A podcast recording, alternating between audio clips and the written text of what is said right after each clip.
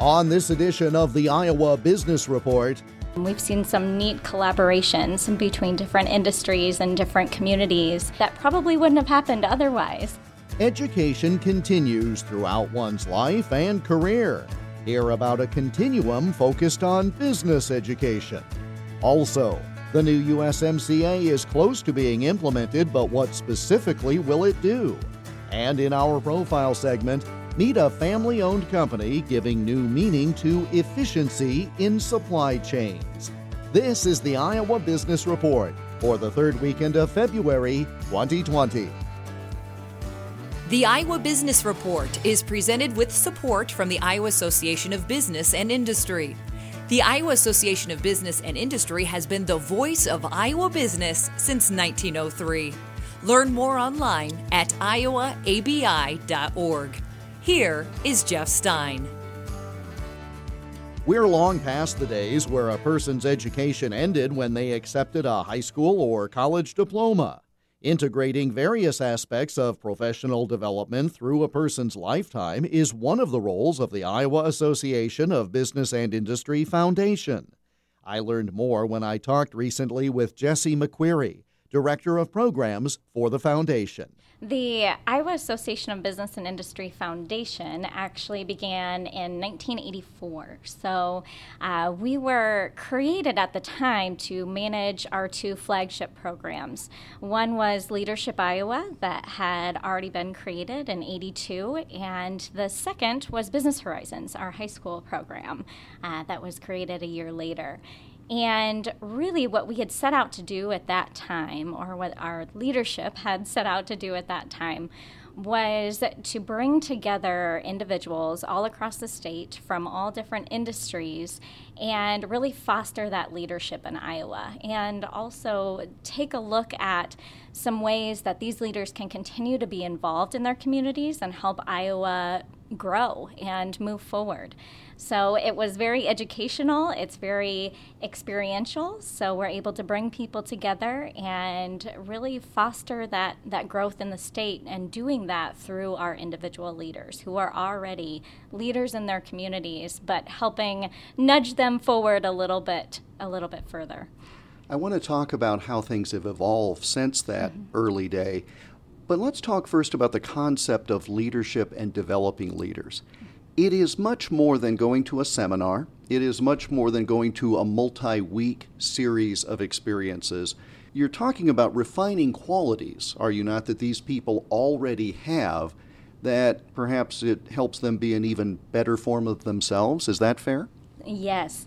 What we're hoping to do is take these leaders in their communities. These are already the people who are raising their hands and stepping up and solving issues and needs within their communities and bringing them together and giving them a sense of what is happening across the state and what are those resources and tools that they can use to then go back and continue their work in their communities the concept being they've already demonstrated a certain proficiency and interest and skill set, and this is a way. And I know from seeing some of these folks interact with each other at various events, this gives them, I don't want to say a support system per se, but it does give them people with like experiences across the state where they can bounce ideas off one another, they can make connections as necessary for personal development but also business. So there really is a networking, and that's kind of a 90s phrase, but uh, there's a networking aspect that can't be understated. Networking is spot on. It is one of the greatest benefits of Leadership Iowa is bringing these 40 very diverse individuals. Um, when we're selecting leaders to go through this program, we're looking at uh, an array of people from different backgrounds and industries and regions in the state because we want to bring all of these people to one place so that they're able to learn and take in all of the different information and what's happening across the state and then go back into their communities. Meanwhile, that is creating that interconnected network across Iowa and allowing them 40 new friends and individuals that they can call on and rely on. And we've had a lot of great success with that over the years as well, where um, we've seen some neat collaborations between different industries and different communities. Um, that probably wouldn't have happened otherwise had Leadership Iowa not been involved. Now, that's obviously for the professionals. You also mentioned something for the high school students that was in place when the foundation began. What's the rationale behind getting younger people in high school involved in a program like Business Horizons? So, at the time when the program was created, it, we saw a need for younger people to experience what business was like, what the role of business was in the economy. Um, that competition between business wasn't a negative thing, it was something that we could learn from. And now, over time, that program and has really evolved to what does our workforce need today. So the soft skills, communication skills, leadership development, all of that is wrapped into business horizons, as well as the idea of entrepreneurship, and that it may not be as scary as what some students might think at this point, but that it is possible that there is um, a business opportunity for everyone across the state uh, regardless of what um, industry that they decide to go into. That all of these business skills are very necessary and very needed in the workforce, being able to problem solve quickly and work within a team and um, that's really what we're setting out to do with business horizons is preparing those students for the next step and doing so earlier and earlier before they get into college and they're um, being pushed in different directions to try and figure out what they want to major in um, we're hoping to give them that experience a little bit earlier that's such an excellent point because by the time you get to college you're sort of focused on a certain track toward completion. And of course, the ever present student loan dollars. And so there's the incentive to just plow that row and get down to the end. And I suppose also for the high school students, if they have an entrepreneurial spirit, well, they first have to know what it takes to do it.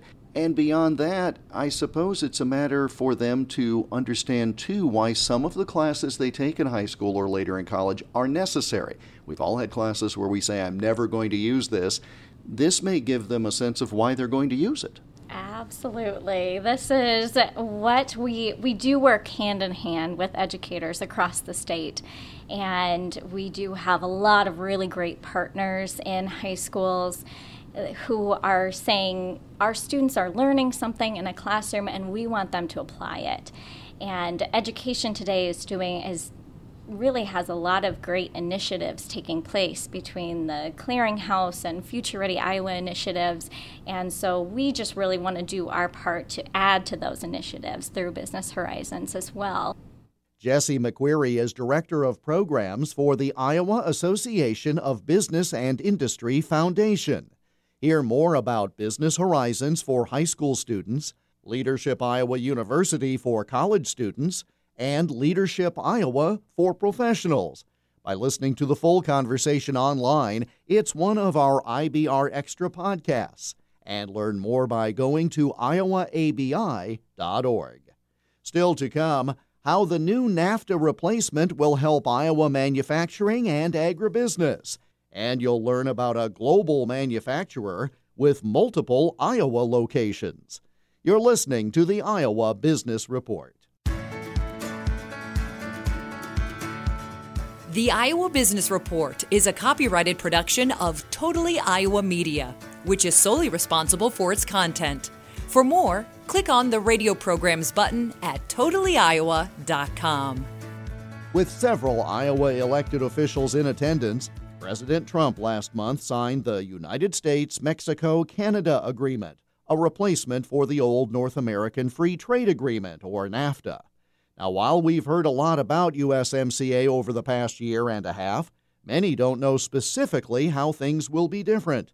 I spoke with USDA Undersecretary Greg Ibach just moments after the president signed the agreement last month.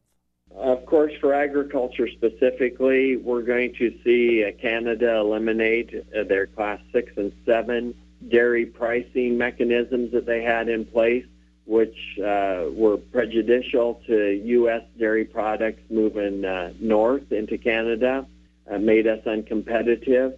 That damaged those Great Lakes states and upper Midwest states and being able to send uh, uh, large uh, portions of what they were customarily sending into that marketplace stopped, and so it damaged prices. And we've seen the ripple effect across uh, those Great Lakes states and Upper Midwest states, and and actually across the nation as well. We're also going to see greater access for poultry and egg producers, and so for Iowa, that's uh, very much of interest to them. And for wheat and wine, we see uh, a uh, reduction in some of the preferential treatment that Canada was giving their own production as opposed to how they were discriminating against our wheat uh, moving north and our wines, uh, how they were featured in their, their stores. And then on the manufacturing side, uh, USMCA uh, is expected to create between 200 and maybe as many as a half a million new jobs, 200,000 to a half a million new jobs. And so, uh, you know, those are some great opportunities across our country. But again, most of those jobs will probably be focused in those states that border Canada that have uh, better access to moving goods and services back and forth across the, that international border. Greg Ibach Undersecretary at the U.S. Department of Agriculture. Up next, an Iowa business created out of a need to help other businesses. You're listening to the Iowa Business Report.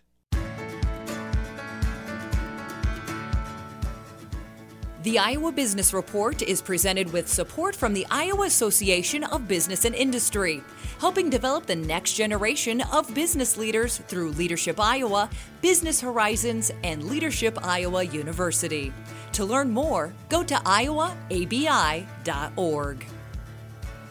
In this week's profile segment, meet Brent Cobb, CEO of World Class Industries, headquartered in Hiawatha in Linn County a company that quickly lived up to its name in a variety of ways. Our basic business here is we're contract assemblers working mostly with off road equipment manufacturers John Deere, Caterpillar, Bobcat, Case New Holland. So things that uh, they don't want, want to do or they have a strategy not to do inside uh, their factories or other parts of their supply chain, we, we uh, take on. So we buy bill of materials, we buy component parts from uh, several thousand different suppliers, uh, bring those parts into one of our eight facilities, put those together using fixtures and processes we've developed here in house, and then uh, typically deliver those just in time to their factory locations or parts depots. Where is the efficiency for the company as opposed to doing all of this in house? Yeah. What are you able to offer that is a benefit then to that manufacturer? Yeah, so a lot of it is complexity. And so when a customer goes to buy these these sorts of high dollar complex pieces of equipment there's lots of different option packages and configurations that a customer can can choose from and so most of our customers have made a decision that they want to buy a little bit higher on the what we would call the BOM level or bill of materials level uh, so that they can reduce the complexity in their own factories so that they don't have to uh, support that complexity with either additional space or additional overhead. And you're able to make it efficient. How? Because you can convert existing space quickly for the need of another client, or where yeah. is it that it? What, how does it work for you? Yeah, so I think I think the efficiency that, that, that we provide for them comes in a couple of different ways. One is uh, we feel like we're we're uh, commodity experts in certain areas, and so you know, for us, really specializing or zeroing in on certain types of assemblies gives us an advantage. And then two, we're able to, to share some of the capacity across different customers. And so as a particular customer flexes their schedule up and down, it could be offset to some degree by, by other customers' schedules. So, how did this idea start? How yeah. did World Class Industry start, and why Hiawatha? So, really by happen chance. So, My father, Pat, was involved in a predecessor company, and, and one of their lines of business was they were manufacturer representatives, and they represented a uh, fabricated tube company that was in Indiana. And uh, at the time, they were, were selling uh, quite a few fabricated tubes into uh, a John Deere location in the Quad Cities, and so this is in the in the mid 80s, and those set of tubes were put into a a bundle and then put on the final assembly uh, for a for a combine, and the sub assembly kind of offline process was always kind of burdensome for the the factory because the parts came in these large kind of coffin sized boxes that they had draped over, you know, a couple thousand square feet, and they had it was always it was like a person and a half's work, and they never were quite in sync with the final assembly line, and so they uh, often had to do. Uh, overtime in the area, and they had to bring in a, a, supervisor to, to run the overtime, and it was just a really a big headache for uh, the the customer. And so Originally, the plan was to, to move this work to this fabricated tube supplier in Indiana, and they did a lot of work to change engineering specs and, and develop a fixture at this at this supplier. And then at the last uh, moment, the, the logistics people, probably in 1985, they're called the traffic people, mm-hmm. figured out that moving all these assembled parts in from Indiana was going to create as much cost as they thought they were saving by moving it out of the facility. And so several folks kind of around a table uh, suggested, well, you know, Pat, my, my father, you've got a, a factory, you know, right down the road here. This isn't all that complicated. Why don't you guys go ahead and, and do this? We, we'll provide the, uh, the fixture that's been developed. You need to go and, and maybe hire a person or two to, to do this. But you know the, the best solution is for that to get done closer to the customer because the transportation is yes. much less because of where you were located correct, at that point. Yep, correct. Yep. So And I suppose when that model worked efficiently, the light bulb went off that if it worked for this manufacturer customer, there are a myriad of ones you could, if you will, yes. job out to. Correct. Yep. So it wasn't it, it wasn't too long. My my dad's a very good uh, salesperson, and so the light yeah immediately went off that hey, if this is a need at one one of my customers, it's probably a need at, at other customers, and so he kind of went on that uh, missionary sales effort of, of convincing people that hey, this is this is something that you should look at, and uh, you know, one became two, and two became four, and and uh, lo and behold, it's you know be, become a, a pretty nice standalone uh, business, and we're operating out of uh, eight different locations in the in the Midwest, one in the Southeast, and one in in Germany. So I was going to say it worked out and went global. Yes, yes, yes. So where are you located in the U.S.? In the U.S., we have the, uh, these two locations in Hiawatha. We have a location in uh, Cedar Falls, one in Des Moines, one in East Moline, Illinois, one in Crystal Lake, Illinois, one in Augusta, Georgia, and one in Kaiserslautern, Germany. When you go to your website and it says who we are, what we do. Yeah. You see the phrase supply chain all yes. the time. Yes. I'm not sure that's a term that is in as common parlance as, as might otherwise be the case. What Correct. you're talking about is part of the chain of production and you're providing a certain part along the line as opposed to it being linear within one facility. Correct. Yeah. So I think the trend has certainly been, you know, specialization. Mm-hmm the level of complexity in, in the vehicles that our customers produce has, has grown uh, real substantially in the last 20 years, and so that's really lent itself for different portions of the, of the supply chain or the component makers that support that, that vehicle to, uh, to get more and more specialized. At least that's the trend that we've seen. What was it that interested you about the business that your father started, and how did you work out the succession? Because he's still the chairman, is he not? He is, yes. Yeah, so I think it, for him, it was never, or for me, it was never a situation where he felt that it was something I needed to do. It was something that we talked about the business a lot. It was, you know, there were some kind of critical parts of the, uh, you know, kind of the time frame of the business that you know lots of dialogue around. But I would say coming out of college, I really didn't have a lot of, of interest in the in the business specifically, and the, at that time the business was much more focused in this sales agency or manufacturer's uh, rep business and in a couple of other uh, areas, and it was it was only after I got out of college, worked up in the Twin Cities at a at a at a different company for a couple years that really the momentum around the what we call our assembly manufacturing services or component assembly part of the business really took off to the point that uh, it really interested me. And and for me it was just kind of figuring out how far that that part of the business could go so it was the first couple of assemblies they had gotten up to maybe a couple dozen assemblies but it was pretty clear that the business model they were developing had had some legs and uh, it was really you know truly exciting for me to see an opportunity where I could participate in that expansion of the of the business.